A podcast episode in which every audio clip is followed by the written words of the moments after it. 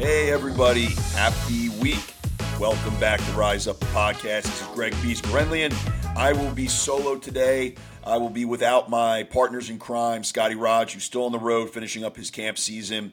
Danny Seibold's got a work event that he could not avoid, and our producers are out east having a time. So I'm going to be here by myself. I just finished up an epic week with Face Off Academy. We were at the Naval Academy running our FOA overnight. What an incredible experience, one-of-a-kind place, and we got to rub shoulders with some of the greatest men and women in the country. So it was pretty awesome. The kids had a great time. I am now in Baltimore. PLL Baltimore is coming up this weekend, and we are going to be discussing some things with Dan Alexander, my buddy from PLL Bets. We're going to be talking about the games from last week and this week. We're going to be touching on some things from the betting side of stuff and some trends, and we're going to be talking about this next weekend that is going to be pivotal for teams to figure out if they're going to be in the playoff conversation or not. We've also got some other trends that we have to discuss. Obviously, one of the elephants in the room, as usual throughout this entire summer, is Concedegate. Lacrosse teams opting not to go with face-off guys. Instead, they're going with long poles, playing a prevent-style formation, and how it's affecting the outcomes of the games. So let's dive right into that. Last weekend, first weekend after the PLL All-Star break, which was pretty epic. The guys got back after it. There are some notable guys coming back into the fold off of injuries from World Games, and we'll get to that in a second. Let's start with the Atlas versus the Chrome. The Atlas beat the Chrome. It was a battle between two teams that have been struggling all season, and I think one of the things that we were all focusing on is what was going to happen with the prevent. The Chrome decided PLL All-Star Connor Farrell was not dressed. They went with a pole instead. They went with the prevent. And because of that, the Atlas obviously had their way. It seemed like Trevor Baptiste has been adapting a little bit more every single week to this 32-second shot clock, and the Atlas got their fair share. They ended up winning by 2 against the Chrome. One of the things to notice in this, he actually did create offense off of a few fast breaks, including a reverse clamp. He went 21 for 22 with 20 ground balls and an assist. That was pretty incredible. When you look at the goal scoring, each team had a 2-point bomb, but because of the face-off advantage, the Atlas almost doubled up the Chrome on ground balls. Shot percentage was in the Chrome's favor, but one of the things that were a little bit more even this week were the turnovers. Now, the Chrome have been averaging somewhere between 12 to 18 turnovers a game, and most of them have been off of the face-off. This past week, it was a lot more even, and they got great goaltending, and they played better defense, but the Atlas were just a little bit too much. I think one of the things to notice now coming up in the next week, even though teams are playing the prevent, and it's going the way of the prevent team a lot, what we're seeing is these face-off guys are actually getting butchered out there. They are winning the clamp, and then they're getting slashed up and down the field, and it's not being called. They're letting them play. But I was just I was at camp this past week. I was working with Mike Sisselberger and Trevor Baptiste, who both played the weekend before, and their face-off academy coaches. And these guys looked like they just came out of a hospital ward. I mean, Sisselberger's leg was completely slashed from the knee all the way down his shin. Trevor's arm looked like hamburger. I don't know how much longer these guys can do this. So it'll be interesting. Trevor's beat up, but he's feeling a little bit better. He had a foot situation over the All-Star break, but that's feeling better. But you ask a lot of these face-off guys, I can tell you from experience, we would rather go 55 or 60% against an elite-level face-off guy then go 99% and get absolutely destroyed on our arms and legs and knees by slashes. So it'll be interesting to see what happens with that, because I'm not sure how much more these guys can take with that. It does seem like the Chrome have a decision to make, though. Farrell out of the lineup, they still lose. They are now 1-5. I think the biggest issue for the Chrome is they just can't get the goal scoring going. They have a 54 goals on the season. That is by far the lowest in the league. They have a score differential of -16. We got 4 games left in the regular season. I'm not saying, some people might think that they're just going to stay where they're at because they might win the Brendan O'Neill sweepstakes for next season. But if you ask any of the guys on that team, they have no interest in that. They want to make the playoffs. And as we know in this league, if you make the playoffs, you have a shot. And right now they're at 1-5. They got to figure it out. They have a tiebreaker issue now with the Atlas, who are one game in front of them, and they have the tiebreaker. So that is just something to take a look at this coming week. I do like the way that the Chrome played defense this week. I think defensively they're still solid. It's just how can they get the scoring going on offense? When we look at the Cannons and the Redwoods, Game 2, the over was shouting at us. I mean, we got 26 goals, which was amazing. I believe the OU on that was around 23.5 last week. That 23.5 is tough. It's that number is really scary. We'll talk to Dan Alexander about what do you do with that number, because it seems low, but when you had the way those teams were playing the week before, it was kind of hard to not go with the under. So when you're looking at this game here, Cannons versus the Redwoods, Cannons came out firing, and they played a prevent defense too on the face-off. In fact, they just dropped Jake Fopp off of their roster, and they have no interest in taking reps right now, and why would they? They're on a roll. The team is hot. The offense is putting up numbers like crazy. The Redwoods actually had a great first quarter. They were up 3-2, and the Cannons outscored them 10-6 in the second and third quarters, and then outscored them again in the fourth quarter 4-1. And this offense is humming right now. And I know a lot of people were talking about, people are screaming at each other on Lax Twitter because Dukes said that the team was better off without Lyle Thompson. And, you know, you can say what you want.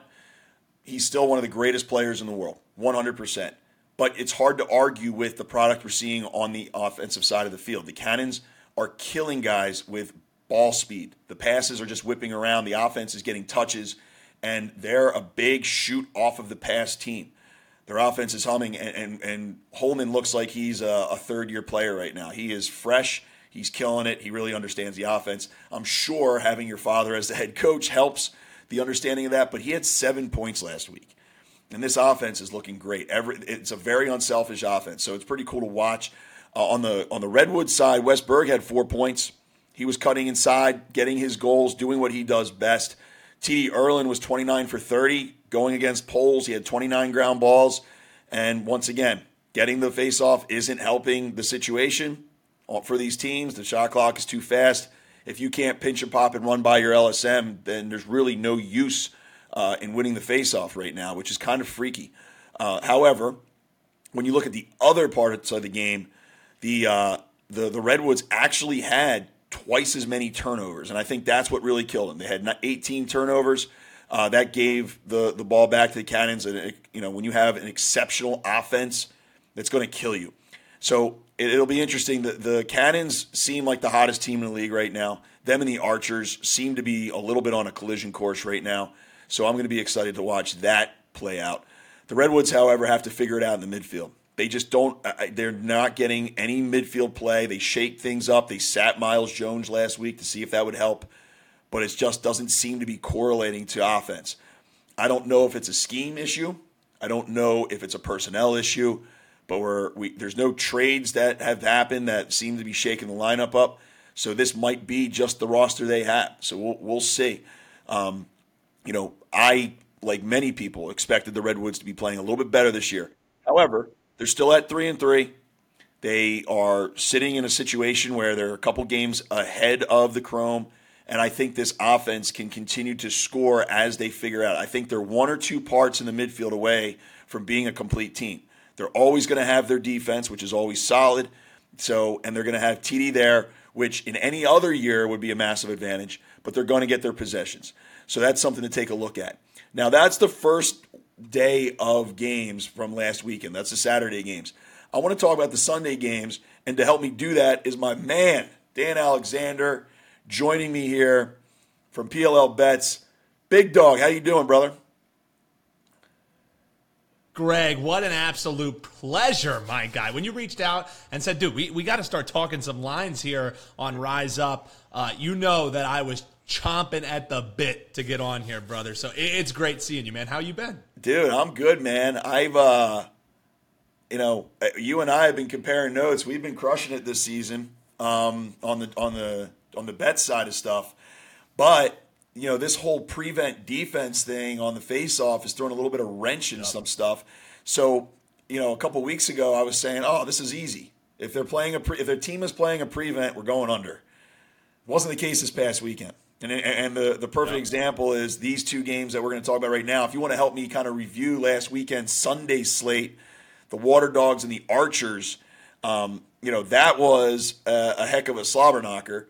But let's first talk about the Archers this past weekend. What was your takeaway when you saw the Archers versus the Dogs? Here was one thing that's more of just a macro view before I get into that game specifically, is just one thing that I do throughout the collegiate season as well, is when you see teams playing indoors, which is kind of what ended up happening. Sure, it was a facility, it was a full field and everything, but it seems like it's a little bit tougher maybe for goalies. Look at how much Blaze Reardon struggled in cage. You know, maybe it's just a little bit different of a glare. Maybe it's the way that the game goes. But whenever games, even in the collegiate season, are going to be played inside of a stadium like that or inside of a facility like that, I always lean towards overs. So already heading into this weekend, I thought we were going to see some scoring. Now, Greg Beast, I didn't think we were going to see 19-18, and then followed up with two teams that typically are, you know, are lower scoring, 17-16. The thing is, you know, why did it take so long for that scoring to happen? Because on Saturday it was the exact opposite. But as far as that Water Dogs Archers game goes, it's funny to me that the record, you know, being tied for how many points was scored in a game. Both of them happened when the Archers and Water Dogs, you know, face off, and or when the Water Dogs are on the field. And also they both happen when you don't have Ward in cage. So I find that a little bit interesting, you know, not trying to bash DeLuca or anything, but it is funny that when Wardo's not in cage, it seems like people can finally match that output that the Water Dogs put up. That's actually a great point, and I think the indoor thing is fascinating because, as you say it, I'm thinking from a goalie's viewpoint, you're probably used to seeing a lot of open space in front of you, and when you're inside and you're seeing extra seat backs and the glare of the lights inside, that might add a whole different element. Aside from the fact that usually when you're playing indoor, that turf's a little harder, so high bouncers will go. So that's an interesting tidbit. Now, one thing I was never prepared for, I will never go with the under against the Archers. I will never do that. The one thing that did burn me is I have a very strong rule on not going the over when Blaze is in cage. That one got me this past week. But when you're talking about the Water Dogs Archers game, you know, I was so on the fence about this game that I just went with the money line for the Archers because I wasn't quite sure. Love that play. Yeah, I wasn't quite sure if they were going to go, if they were going to win by two. I didn't think they were going to be able to win by two. And the 1.5 is the favorite bet in the PLL. That plus 1.5 is usually the safest one. But I was really curious because that was the first game Sisselberger played against the prevent. And I was real curious. And his game plan was actually something that I haven't seen anybody do yet. And he just volume shot. And I think that's the smart way to do it. You go to the cage, you rip it. If you hit the corner, you're a hero. If you hit it wide, the clock stops, you get off the field. And I think one of the scary things about the Archers is you're winning faceoffs, and their 32-second clock proficiency is staggering. So if they keep that up, they have a huge advantage on every team they play. Yeah, and I also think that's just the nature of their offense, you know, because of the way that they're able to move that ball around and the quick twitch ability that they have, not only in transition, but in settled as well. But when you talk about this 32-second clock, it almost quasi becomes transition because you don't have an opportunity to get into settled. And that just plays in perfectly to what the Archers want to do anyways. Like the Archers want to have your head spinning around and not knowing where that's going to come from. I also think, you know, for what it's worth, that's where the Cannon successes come from as well. They kind of took that page out of the Archers' book on how quick they want to move the ball. I believe that the Cannons are actually having the most touches throughout these games, second, only seconded by Archers as well. So I'm right there with you. And I think one of the things that I think frustrates me about the 32-second clock is that one of the things that the Archers have always been struggling to find is the face-off guy. And now they have that in Sisselberger. And now it's just kind of like, oh, by the way, it doesn't fucking matter anymore. you know what I mean? No, like, honest, that's why I'm so pumped up. And Go ahead. If they had a normal 52-second shot clock and they had Sisselberger playing the way he is, this season might be a wrap by now, because that team would be electric. But I love what you just said about the Cannons, because right before you came on and joined me, I was just talking about the Cannons game last week. And as I'm sure you saw, Dukes got eaten alive by Twitter bros about his comment saying that the Cannons might be better without Lyle. Now, the way he said it, I feel like is the reason people jumped on him. I actually hinted at that in the offseason when I was saying, do the Cannons move on once they got Holman and his father was the coach? Coming from an offense that Holman loves, which is fast pace, spin the ball, catch it off the pass, and rip. That's not the style Lyle plays. Doesn't mean he's not one of the top three players in the entire world right now, or even the best. But does that fit the scheme that a Brian Holman wants? And it really doesn't. If you watch Brian Holman's career as a coach, he likes spinning the ball. It's a reason why his son is that way. So I would argue, are they better off without him? I think this offense is obviously better overall personnel-wise, but I think it fits the scheme better without Lyle there trying to draw and dump or draw, you know, beat the slide and score. And I feel like people are eating Dukes up, but it was a good point. I just think the delivery was a little off. Yeah, 1,000%. And you also know the most level-headed part of Twitter is lacrosse Twitter, the most level-hearted of X or whatever the hell we're calling it now. No, we're calling it Twitter. Yeah, I am not calling it that. Yeah, so you – Thank you.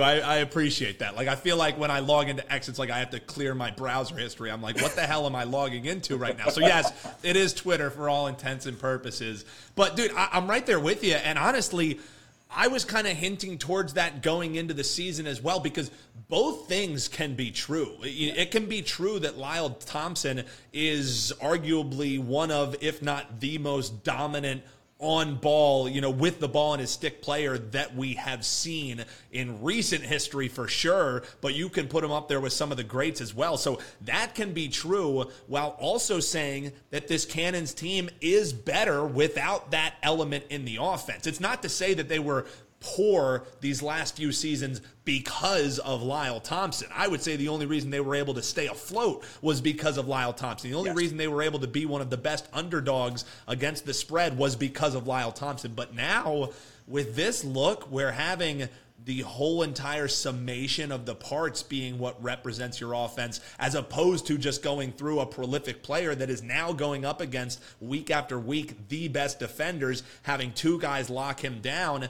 That doesn't really fly in what we've seen in this field style that the PLL brings. So I think both of the statements can be true, but you can't have actual discourse on lacrosse Twitter. That's not allowed, Beast. Like we already know that, man. Yeah. So it's either you're an idiot or you're an idiot, instead of just being like, hey, both things are true, and it's just fun to watch the Cannons again. Yeah, or you just watch somebody's three different burner accounts arguing with each other.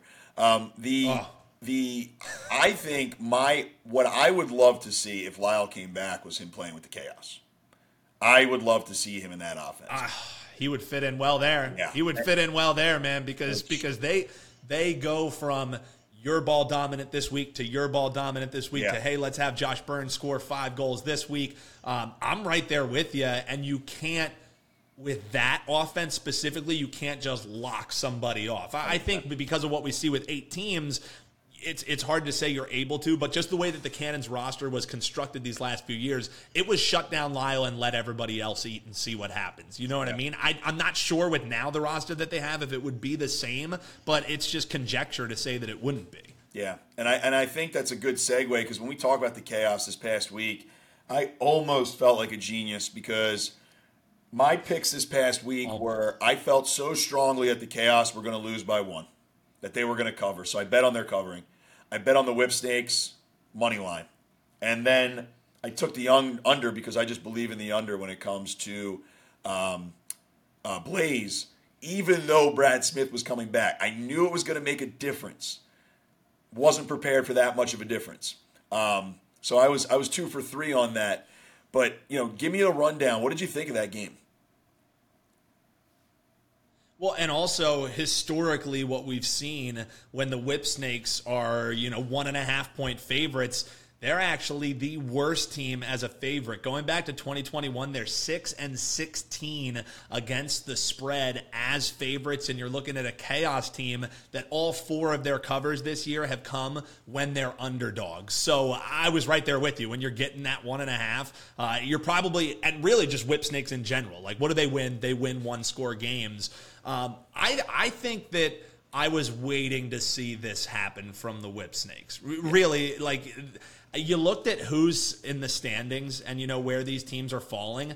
The one team that constantly looked out of place was the Whipsnakes, because what they have on that roster.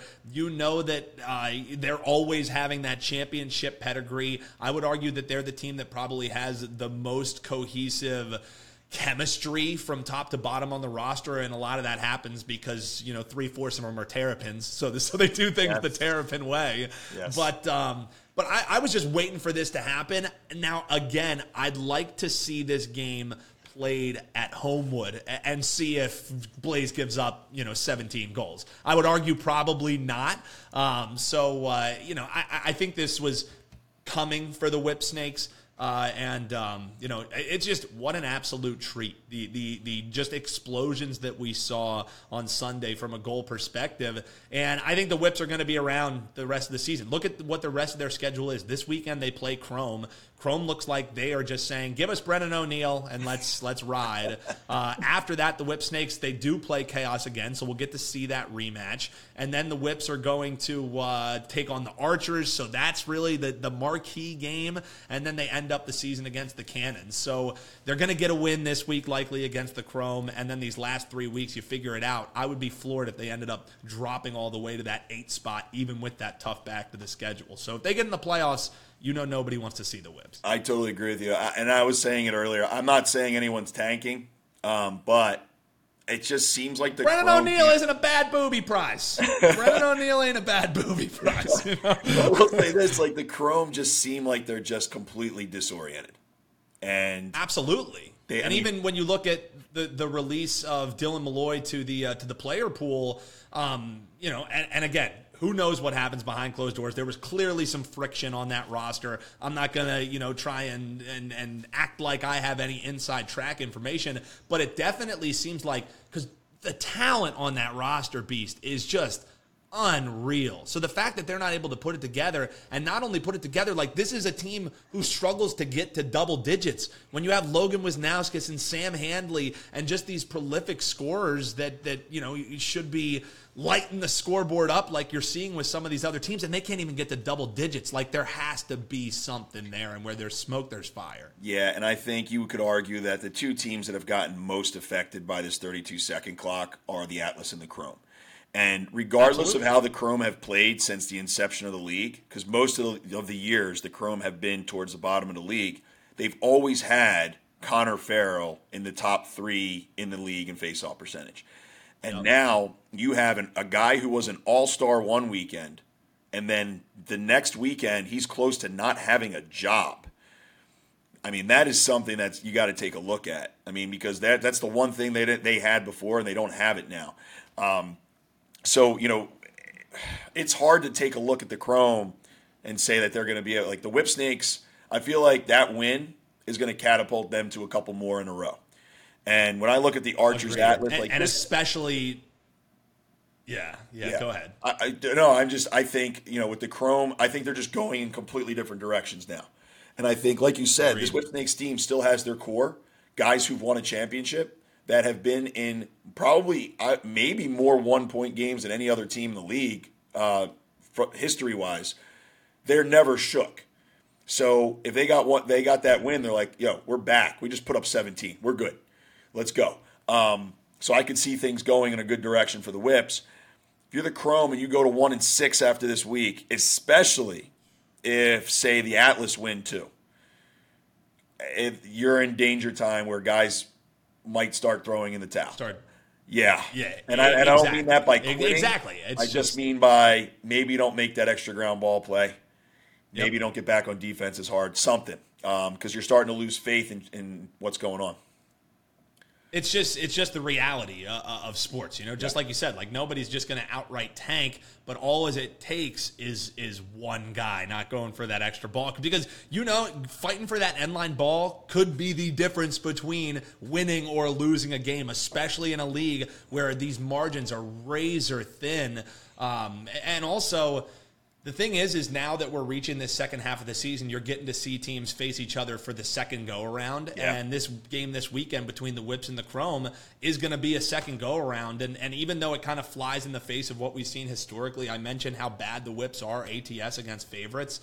I think the only way that I would look in this game is not only taking the Whips on the money line, I would lay the 1.5. I definitely laid the 1.5 on this. And I'm taking the over. Yeah. 23.5 is a scary low number for me. Absurd. Yeah. And you can even shop around. There's a 22.5 out there. So grab the extra point too. And definitely, I love that over at 23. I adore it at 22.5. I think there's going to be goals in this one, even if the Chrome doesn't hold up their end of the bargain. Yeah. And you know, it'll be interesting. So let's start the Archers Atlas, because that'll be the first game. Archers are favored by 1.5 against the Atlas. And this will be the best face-off matchup we've seen this year. Yep. You have, thank God. I think it's flat out, you can't argue it. It's the two best face-off guys in the league right now. And this will be the first time we get to see those two go head-to-head. They just spent an entire week together working our overnight camp. So it'll be interesting. But I was just saying, like, one thing we got to look at, these guys, they're going against Poles. They're going 29 for 30 every week. But they look like hamburger meat. The Poles are just like allowed to just slash them to death. And shit, I don't know what they're going to do about it, because, I mean, I just saw Sisselberger's leg. He is cut from his knee straight down to his ankle on his shin bone. But regardless of that, aside from getting to finally see an awesome, epic face-off battle, which hopefully is not going to completely die out, what else do you see in this game? I mean, I'm taking Archers at 1.5. And I'm still on the fence about the OU, because I think the OU is at 25.5 on DraftKings. Yep. So how are you feeling about that? On it, well, number one, I think it's incredible that we're going to get two awesome games on ABC this weekend, but everything's sandwiched in between what I would argue could be potentially two games of the year in this Archers Atlas game and then the Water Dogs Cannons game. Like, if you're not going to be glued to your set, I don't know what you're doing. So just from a fan perspective, I think they nailed it, and it's nice that the schedule and the rankings, you know, the standings have really lined up for an amazing weekend for Hall of Fame weekend in Homewood. As far as from the betting perspective, This might be the sick pup play of the year. I think I'm going under the 25.5. Yeah. And I know that after what you saw last weekend, like this is seriously, like, people are like, Greg, don't have this guy back on the podcast if he's coming on here and telling me under 25.5. But the interesting thing is anecdotally, these two teams light it up. You know what I mean? Every time that they face off, it's fireworks. Every time they faced off since 2021, the total has been 25.5. All three of those meetings have gone under the 25.5. And if you even just take it out of what this matchup is, when these two teams get around a higher total, the Archers are 4-0 to the under at games lined at 25.5. At games 25.5 or higher for Atlas, they're 7-2 to the under. So you're asking a lot of goals, and you mentioned, you know, now you're starting to get a little bit banged up. Now you're not on the indoors. You're going to be on that hot turf in Baltimore. And I also think, again, this is anecdotally, I want to run the numbers on it, but I didn't have time to. I think because of this 32-second clock, when you actually have a true face-off battle, I think it's not as much of a track meet. When you had 52 seconds, it was. You know, you were able to make it take it. I think it changes things a little bit. So my favorite play of the week is the antacid special. Grab some Tums. It's going to get sweaty. Under 25.5 is the play for me to start. You know why I love the under on this? There's a couple different things, and starts with the face-off, is both of these guys, it's their first time playing each other. They're, you know, you got Trevor, who's in the prime of his career. You got Sis, who is about to explode. And it's a pride thing. And I've been in pride face-offs. And those pride face-offs are, you're afraid to try to rip the ball out. You're going to stay in there, lock up. They're both gaming the system. Matty Palin's created this situation. You can see face-off guys go down, and they just pretend like they're doing stuff because they want to go down second. And then as soon as the gloves hit, they're battling. And that's going to eat clock up. And then once the ball pops out, both teams are good at grinding. Now, here's the thing. Both teams are used to getting the ball 90% of the time off a face-off. The Atlas offense has been abysmal this year. So I'm not hanging on them to go out there and put up numbers. The Archers' defense is fantastic, and I don't think it gets enough credit because of how good their offense is. That being said, the Archers' offense is humming at a very high proficiency off the faceoff. However, I don't see Mike Sisselberger going 75% in this game. So for all intents and purposes, say we're around 50% for both teams. That's half the amount of possessions they're used to getting off the faceoff.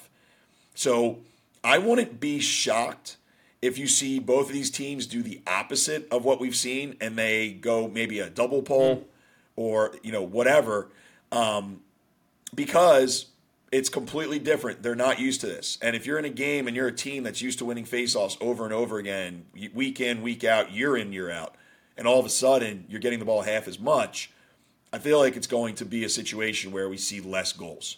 So, and plus 25.5 is very high. So yeah. I feel good about this game unless the Archers go nuts and score 20 goals. Yep. I feel good about the under.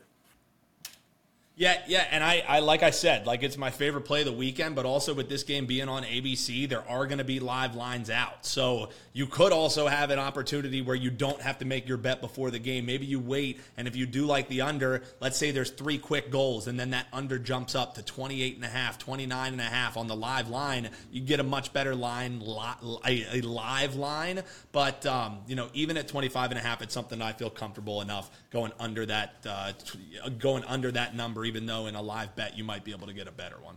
Okay, let's go to the Whips and the Chrome. I feel like we're both very much in sync on this one. I feel like the Whips are gonna handle business here. The Chrome, something's gonna have to be very, very different in that locker room coming out. I'm taking the Whips at 1.5. I'm not a big betting -1.5, but I feel like there's two games. You know, the Archers was one. This is the other that I almost don't have a choice this week. Yeah, I'm right there with you. Like the only way, I'm not sure if I'm gonna, you know, pull money out of my pocket and do it, but I definitely wouldn't be betting Chrome in this. I wouldn't be taking the 1.5. So I think the only way that I could look is laying that with the Whips, and I think more so you just go over that 22.5 because if the Chrome are competitive in this game, it's because they're finally able to keep pace. Like I don't see them winning a slobber knocker against the Whips. I could see this, you know, being an 8-6 final too, but I think more likely you're going to be seeing this around, you know, like a 13-10, something like that. Maybe get us over right there by the hook. So I think you're going to see enough to get over the 22.5. That would be something that I would actually bet on. Then a pretty heavy lean to the Whipsnakes laying that 1.5. I think they get it done. And also, the only game that the Chrome won this year was the one that they won outright as dogs against the Whipsnakes. It's not that easy to beat the Whipsnakes twice in one year. I think everybody knows that, and the Whips finally caught some fire. I think that fire continues. I'm right there with you. Yeah, that's the thing, too, is on DraftKings it was 23.5, and I'm not quite – I agree with you. I think we're going to get about 20 to 23 goals in this game. It's a good line. Yeah. Like, it's going to be right around that 23-point corridor. Yeah. So if you can go out there and find that 22.5 – I like the over at 23.5. I think I would still bet it, but I would be a little bit more trepidatious with that. Maybe not as bigger of a bet. I also think that the reason the Whips put so many points up is because there was a face-off battle last week. Yep. And 50-50, both teams were getting the ball half the time, whereas the Chrome are going to go prevent. And Petey has shown, even though he can win every single clamp, he takes the scenic route to get all the way into the box. And Stagg seems very calm, just saying, all right, we're just going to either score, we're going to throw it away, we'll play good defense once we get the ball back. That's like 2 minutes worth of time. And if you do that for 20 to 25 faceoffs a game, you're eating almost a quarter of shitty offense that doesn't count. So, you know, I feel pretty good. If it stays at 23.5, I feel good about going with the under on that as well. All right, let's go to Sunday's slate. I feel like this is going to be a sneaky, awesome game. The Redwoods versus the Chaos. They're both 3-3. Both teams very much in it. The Redwoods seem to have an issue right now at the midfield. They just can't get it going. I don't know what the deal is. They're trying to move pieces around now. They got a little bit more offense last week, definitely better than 3 goals. But what do you see on this one? Right now, the line is Woods at +1.5, and I'm very inclined to take that. I would lean that way too. I mean, when they played, I think this one's just really tough. Like, this is probably the one I throw the X up on, and this is going to be the pass game for me because I could see either one of these two teams winning. Yeah. I could see the Redwoods. Here's the way that I would do it is I think if you think the Redwoods cover the 1.5, they probably win the game. So maybe you just take them on the money line. You take that plus money. Because I think if the Redwoods keep it close, they probably do enough to win. I also think the Chaos, they're going to be coming in with a bad taste in their mouth from last week. Like, everybody on that roster thinks they should have beat that game with the Whipsnakes. So they're coming with a little bit of wind in their sails, as opposed to a Redwoods team that they were never even in that game against the Cannons. So this is a stay-away game for me. There's nothing that I would bet. But I guess I would lean towards the Redwoods, but it's a real low level.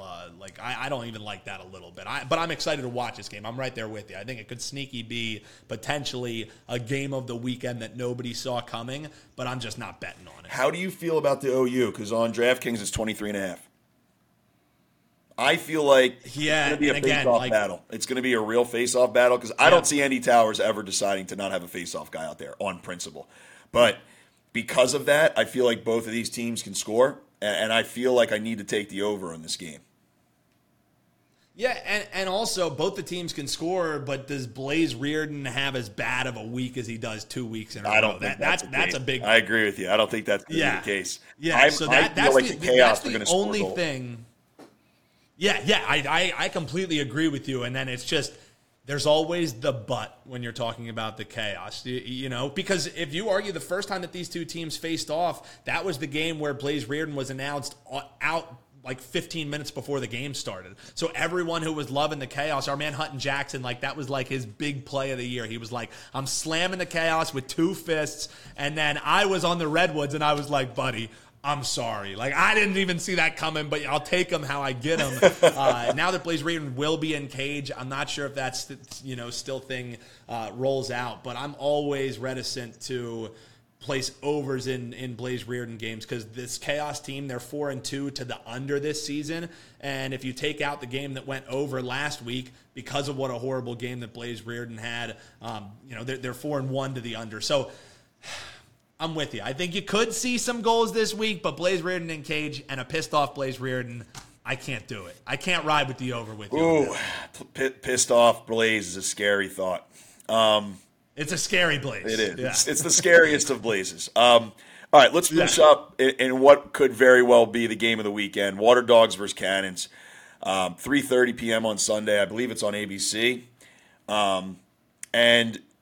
I think the Dogs were just 1 or 2 plays away from winning last week in the first place battle. The Cannons are hot. They're feeling themselves. Where do you think in here? So right now the Dogs are +1.5. And I feel like I would be doing a disservice to myself if I didn't take that. Yeah, and honestly, I could totally see this game being a 1-score game. And I think this is the game that even the odds makers who, everyone's always like, Vegas knows, they always have the bead. Like, they don't know what's going on. We've never seen this before. Yeah, exactly. On the Green Book on DraftKings, you see the Cannons as the favorite. But over at FanDuel, the Water Dogs are the favorite. So both teams are -1.5, depending on which book you are. So I think you find which team that you like to win this game, and you just take the 1.5 with them is the way that I would do. Like take the +1.5, at either book there. But the one thing, I talked about, when the total's high, you go under. I wouldn't bet this under with Scotty Rogers' money, man. I there's no way. Like, I'm going over the 25.5 all day long in this one. I think fireworks to end the weekend. I don't know who the hell is going to win this game. I think it is going to be edge of your seat all game long. But even with if Ward comes back from paternity leave and he's in cage, you could never convince me. You could give me every stat in the world, and I would take the over in this game. You know what's going to be incredible is this is going to be concede bowl. You got two teams that don't dress baseball guys. I don't know if that means the playbook out. I don't know what it's going to look like. Everyone's sitting here going, are two poles going to walk out there? Are they going to, on the whistle, both stand up? Are they going to try to false start to not get the ball first? Like, what are they going to do? Yeah. Just rock, paper, scissors for it. Now, if I'm the Ravens, I'm sitting here going, please make it look awesome and there's 35 goals scored.